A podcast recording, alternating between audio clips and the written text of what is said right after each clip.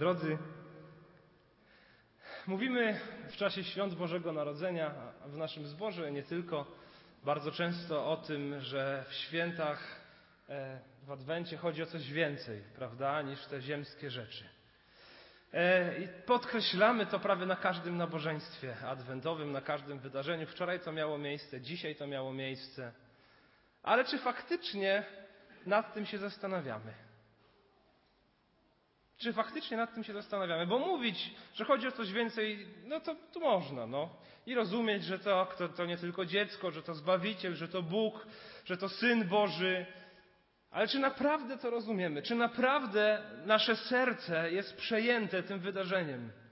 Że kiedy przychodzimy w pierwszy dzień świąt Bożego Narodzenia tutaj na nabożeństwo, to czy naprawdę przychodzimy z sercem nastawionym na ogromną wdzięczność i ogromne uwielbienie Boga, dlatego że On stał się człowiekiem, aby wyratować nas od grzechu i aby okazać swoją miłość i swoją łaskę? Czy na pewno i czy naprawdę w nas to jest? Chciałbym zajrzeć do tekstu, który bardzo pogłębia moje zrozumienie świąt Bożego Narodzenia. Nie są to święta biblijne, są to święta kulturowe. Myśmy w kulturze, powiedzmy sobie, umówiliśmy się na takie święta. Cieszę się z tego, bo są to bardzo ważna rzecz do wspominania. I chciałbym nas zachęcić dzisiaj właśnie do tego, byśmy prawdziwie to mogli przeżyć i dobrze zrozumieć. Tekst, z którego będę chciał głosić dzisiejsze słowo, to fragment z listu do Galacjan, 4 rozdziału. List ten dotyczy usprawiedliwienia z wiary. List do Galacjan. Galacjanie to chrześcijanie, którzy zaczęli mieć wątpliwości co do tego, czy faktycznie sama łaska wystarczy do zbawienia. Takie trochę podejście, łaska łaską, no ale swoje trzeba zrobić. Dzisiaj powiedzielibyśmy łaska łaską, ale jakieś dobre uczynki by się przydały.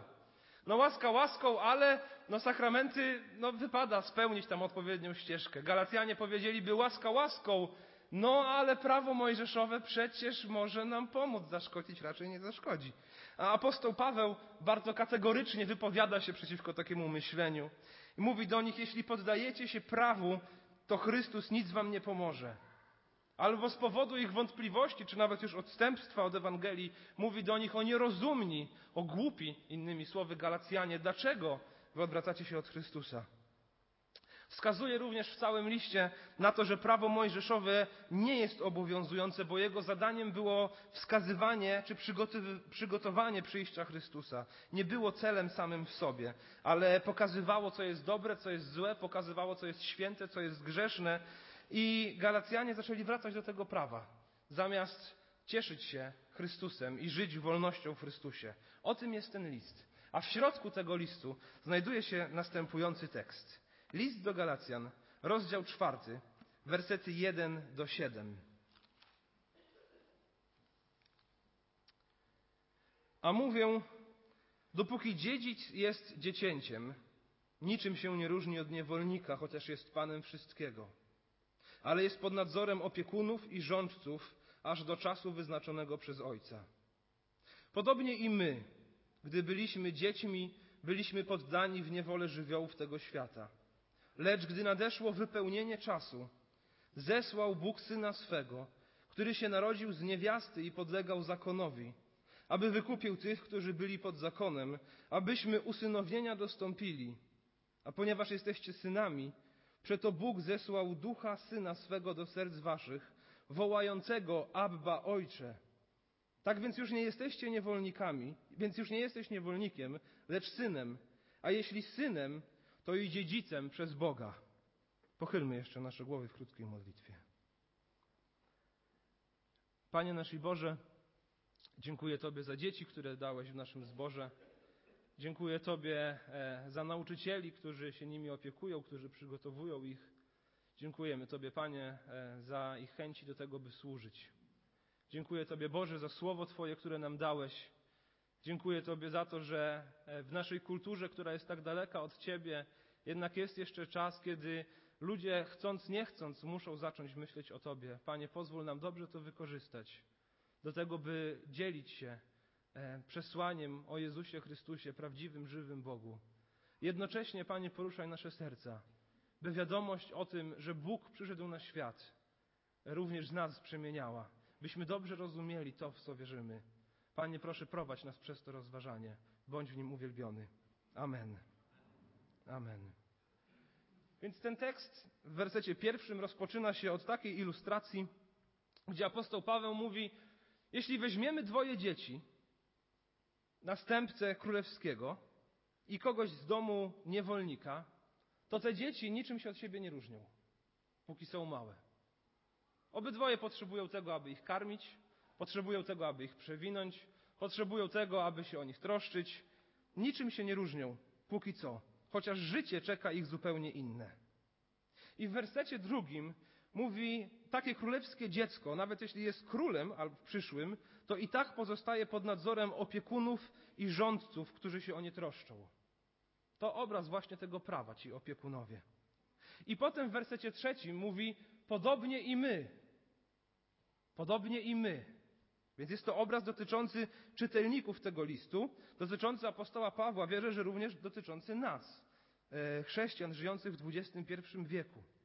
I kiedy w tym liście pada słowo my, to bardzo często nie odnosi się ono do jakiejś konkretnej grupy ludzi. Dotyczy raczej ludzkości jako takiej żyjącej na przestrzeni wieków. Bo to widać w tych kolejnych wersetach, gdzie na przykład w 3:23 apostoł Paweł mówi: zanim zaś przyszła wiara, byliśmy wspólnie zamknięci, trzymani pod strażą zakonu. Więc to się tyczy jeszcze dawnych czasów sprzed Chrystusa zakonu. Paweł wciąż używa słowa my. Więc my jako ludzie, my jako historia Bożego zbawienia związana z narodem izraelskim jako poprzednikiem Kościoła, związana z pierwszym Kościołem, związana z pierwszym i drugim tysiącleciem, związana również i z nami, to wszystko jest częścią Bożego planu. Jeśli jesteśmy w Chrystusie, to jesteśmy częścią Bożego planu i Bożego Królestwa, które się realizuje.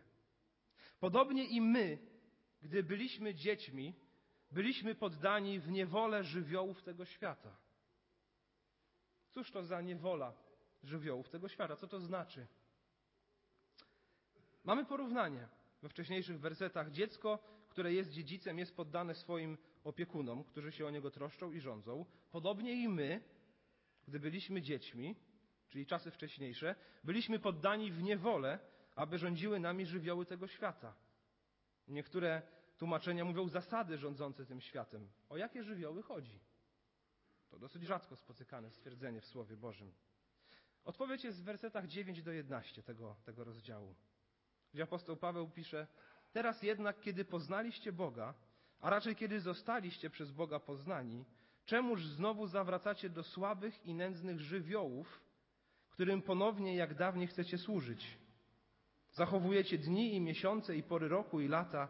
Boję się, że może nadaremnie mozoliłem się nad wami. Do czego chcą wrócić Galacjanie? Chcą wrócić do prawa. Chcą wrócić do zasad. I apostoł Paweł nazywa to tutaj zasadami rządzącymi tym światem. To wręcz obrazoburczo prawie brzmi. Te żywioły świata to właśnie taka uczynkowa pobożność. To do tego chcieli wracać Galacjanie, do obrzezania, do przestrzegania dni, miesięcy, lat, do przestrzegania sabatu, do przestrzegania konkretnych rytuałów. I często, nawet dzisiaj spotykam chrześcijan, którzy mówią: no tak, jesteśmy pod łaską, no ale może wypadałoby coś jeszcze zrobić. Może trzeba by coś jeszcze dodać do tego zbawienia. I apostoł Paweł mówi: nie. Pobożna uczynkowość to są zasady, żywioły rządzące tym światem. I idziemy dalej. I Paweł przychodzi dalej. Podobnie i my, gdy byliśmy dziećmi, byliśmy poddani w niewolę żywiołów tego świata. I przechodzimy do wersetu 4, kluczowego. Lecz gdy nadeszło wypełnienie czasu, zesłał Bóg Syna swego, który się narodził z niewiasty i podlegał zakonowi. Bardzo prosty werset, ale mający wielką głębię i ogromne znaczenie. Lecz gdy nadeszło wypełnienie czasu, albo gdy nadeszła pełnia czasu, wtedy zesłał Bóg Syna swego, który narodził się z kobiety i podlegał zakonowi. Pierwsza rzecz, która jest widoczna w tym wersecie, to to, że wcielenie Chrystusa, Jego ziemskie narodziny, nie były planem B. Przyjście Chrystusa na świat od początku było Bożym zamysłem. Gdy nadeszła pełnia czasu, Wtedy zesłał Bóg. Czyli to było od początku w Bożym planie. Coś musiało się dopełnić, aby coś się wydarzyło.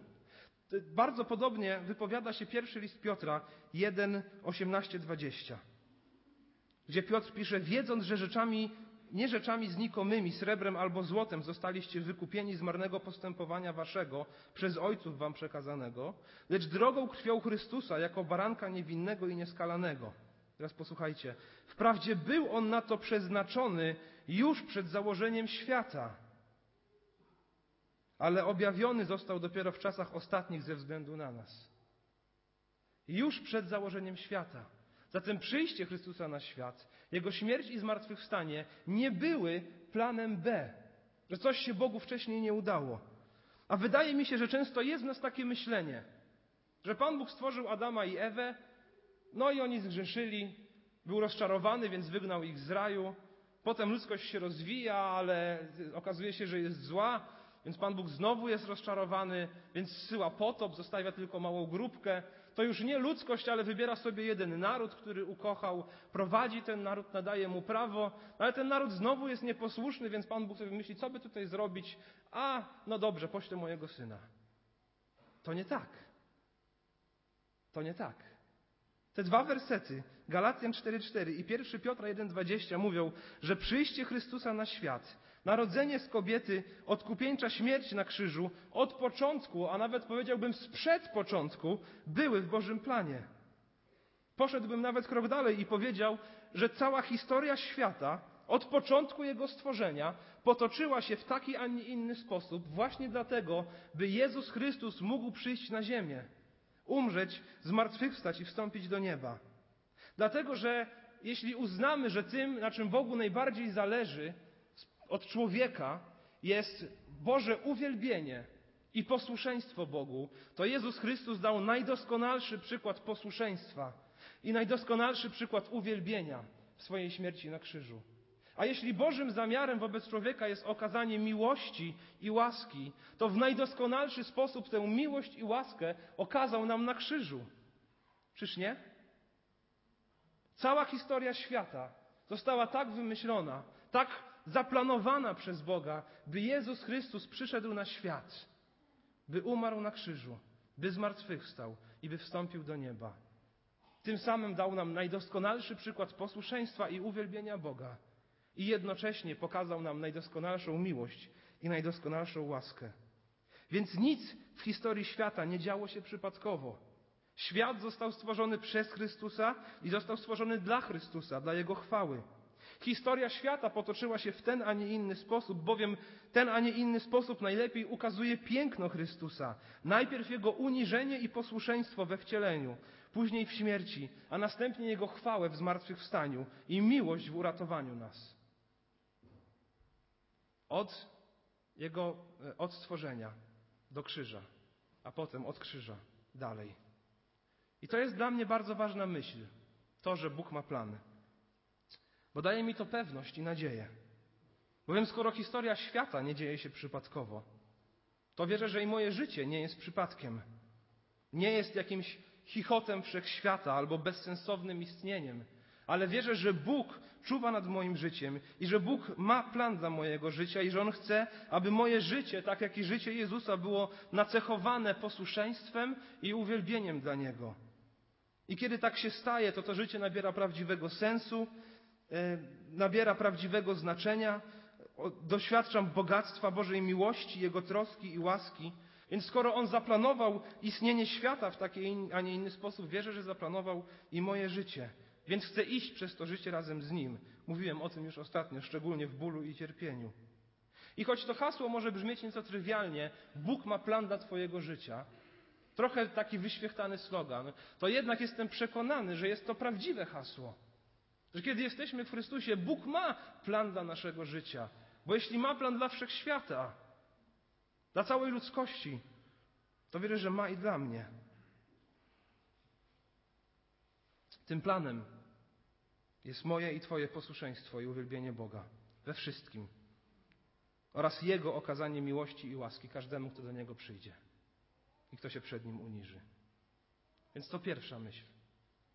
Bóg ma plan. To wszystko dzieje się, od początku jest zaplanowane. Druga myśl z wersetu 4.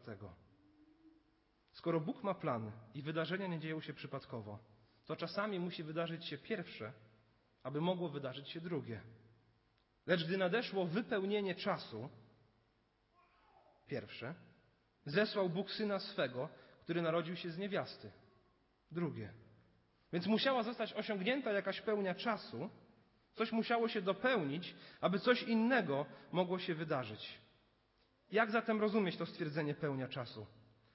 Myślę, że chodzi w tym o to, że Bóg wiedział dokładnie, kiedy posłać swojego Syna.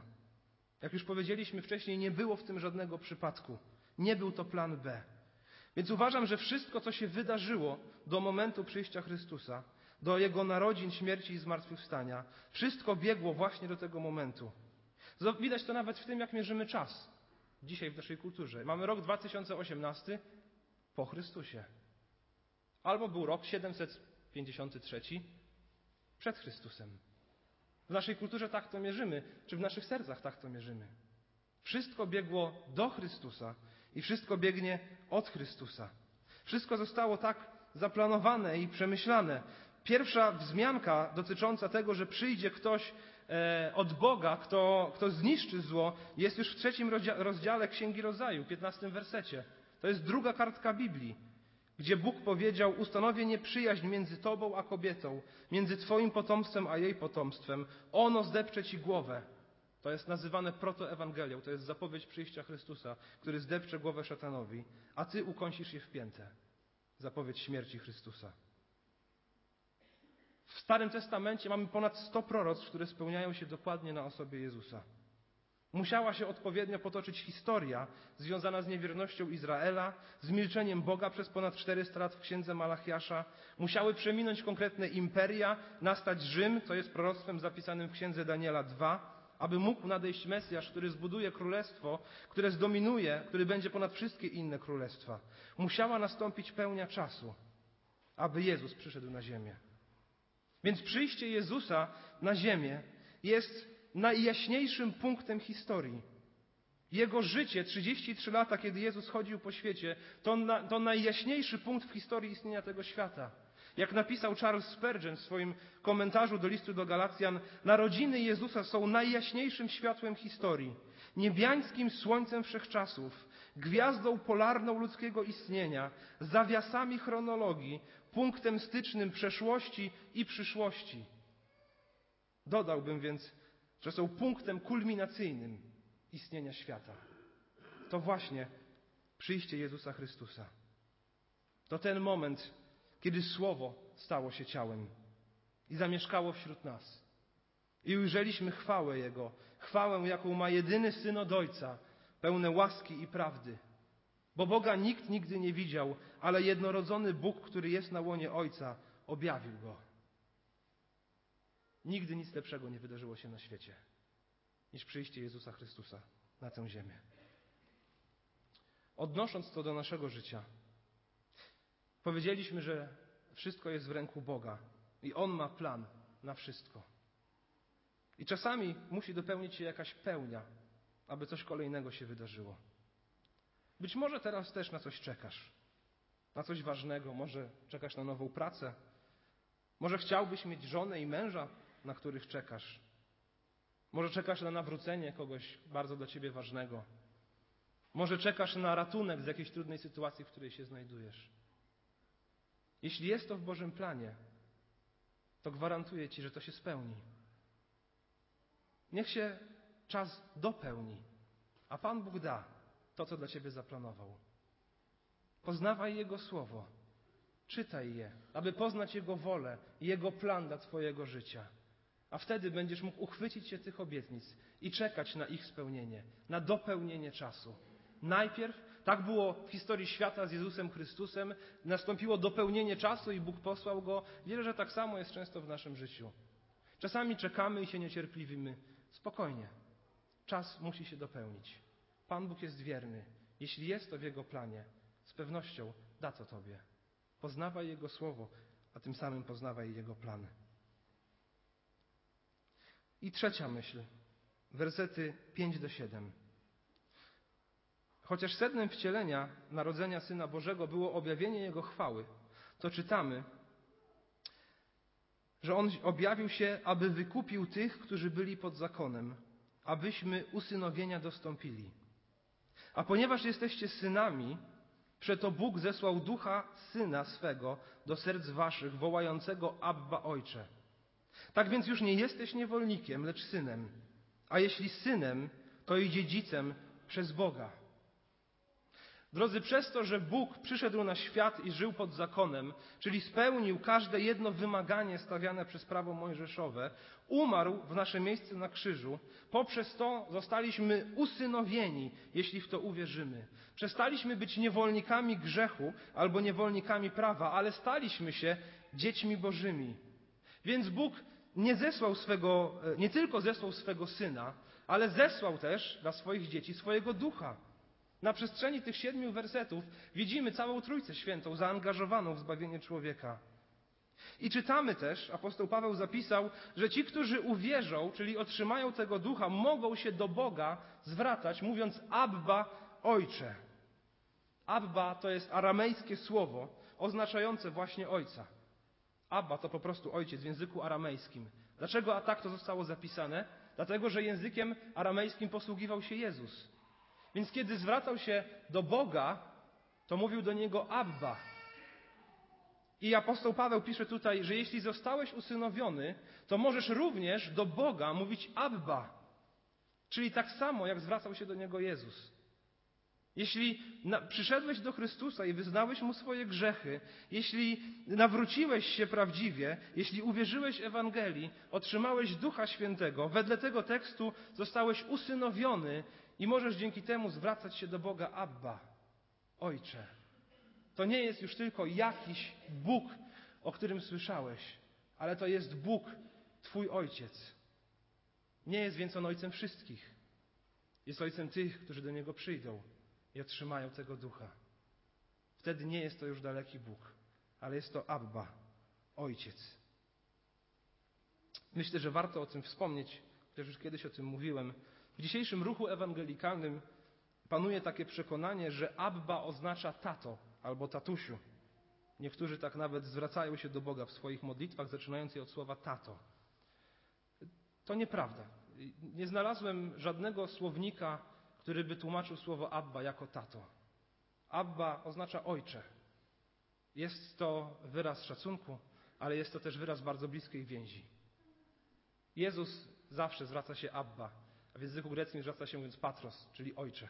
Nie w jakiś inny, taki nieco błahy albo trywialny sposób. Nie spoufalajmy się z Panem Bogiem, uważajmy na to. Abba oznacza ojca, z respektem, ale również z wielką bliskością. Bo nie jest to po prostu Ojciec, jest to mój Ojciec, dlatego, że Mu uwierzyłem, a On posłał swojego Syna, aby umarł na krzyżu i zbawił od grzechu każdego, kto do Niego przyjdzie, abyśmy stali się dziedzicami Bożymi. Przechodząc powoli do końca. Drodzy, świat został stworzony przez Jezusa i dla Jezusa. Wszystko od początku było w Jego planie i nic nie wydarzyło się przypadkiem, a wszystko, co się wydarzyło, działo się dlatego, by Jezus Chrystus mógł przyjść na świat, objawić się ludziom, dać przykład najdoskonalszego posłuszeństwa i najdoskonalszego uwielbienia. A przez swoją śmierć na krzyżu Pan Bóg okazał nam największy wyraz miłości i największy wyraz łaski. Więc kiedy świętujemy Boże Narodzenie, to świętujemy najlepsze, co mogło spotkać ten świat. Kiedy przyjdziemy tutaj na nabożeństwo w pierwszy dzień świąt Bożego Narodzenia, pamiętajmy o tym, że przyszliśmy na nabożeństwo upamiętniające najlepsze, co mogło spotkać ten świat. Bóg przyszedł. Pełnia czasu się dopełniła. Przyszedł, aby dać nam najdoskonalszy przykład posłuszeństwa i uwielbienia. I przez to też okazać nam miłość i łaskę. Skoro Bóg ma panowanie nad historią wszechświata, to wierzę, że ma też panowanie nad Twoim i moim życiem. Jeśli uwierzyłeś Jezusowi i jesteś prawdziwie Jego uczniem, to zostałeś usynowiony, stałeś się dzieckiem Bożym, otrzymałeś Ducha Świętego, dzięki któremu do Boga, Stwórcy wszechświata, możesz mówić Ojcze. I jest to Twój Ojciec. I On widzi Twoje życie. I On widzi, przez co przechodzisz. I może masz teraz jakieś trudności, nie rozumiesz czegoś, co się dzieje w Twoim życiu. Czytaj Słowo Boże, aby odkryć Bożą wolę. I czekaj cierpliwie, aż się dopełni czas. A wtedy zacznie się dziać coś kolejnego. Jeśli nie w tym życiu, to z pewnością w wieczności. Więc uchwyć się Bożych obietnic, bo to jest to dziedzictwo, o którym tutaj czytamy. Boże obietnice są naszym dziedzictwem. Nie wracajmy już do uczynków. Trzymajmy się Ewangelii bez dodawania czegokolwiek. Zostaliśmy wyratowani od żywiołów rządzących tym światem. Nie powracajmy więc do nich. Ewangelia dała wolność i łaskę i radość. Więc cieszmy się, bo to nasz Ojciec nam to dał. Lecz gdy nadeszło wypełnienie czasu, zesłał Bóg Syna swego, który się narodził z niewiasty i podlegał zakonowi, aby wykupił tych, którzy byli pod zakonem, abyśmy usynowienia dostąpili. A ponieważ jesteście synami, przeto Bóg zesłał Ducha Syna swego do serc waszych, wołającego Abba, Ojcze. Amen.